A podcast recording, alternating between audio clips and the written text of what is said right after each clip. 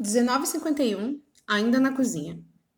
Querido diário, hoje ainda é hoje. A sua mãe foi o seu primeiro exemplo e contato com o amor.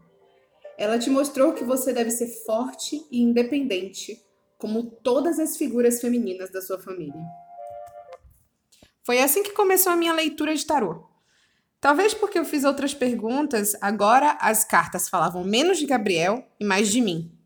Quem eu sou? No que eu tô errando? Por que coisas ruins acontecem com pessoas boas? E a resposta é: aparentemente eu tô repetindo padrões e usando como base uma bússola quebrada. Eu sou rápida para julgar se a pessoa A ou B se encaixa no que eu procuro e o que eu procuro é alguém forte intelectualmente. Eu busco alguém que eu admire. Isso por si só não deve ser uma questão problemática, né? Sei lá. Não estamos todos procurando alguém que admiramos?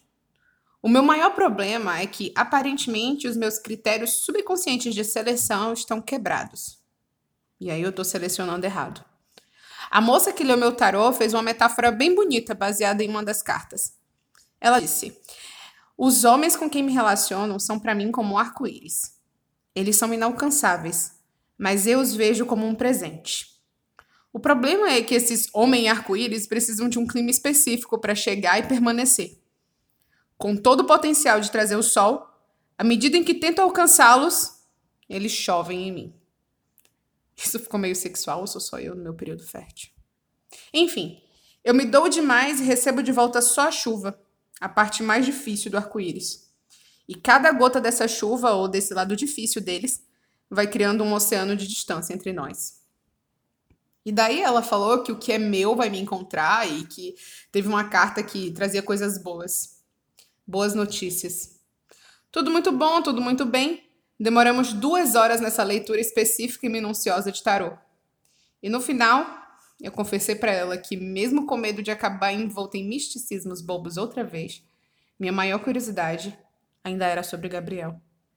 Daí ela disse: Eu posso tirar uma carta para ver como ele se sente a seu respeito. Você quer? Em minha mente, e vi a imagem da minha psicóloga com as mãos na cintura, me encarando feio, já prevendo o trabalho dobrado que ela teria comigo. Minha psicóloga que lute.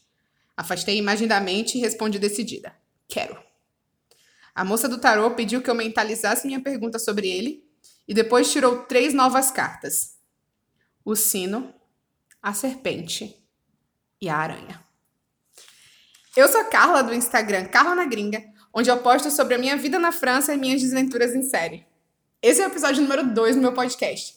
Se você quer acompanhar o meu querido diário, seja bem-vindo.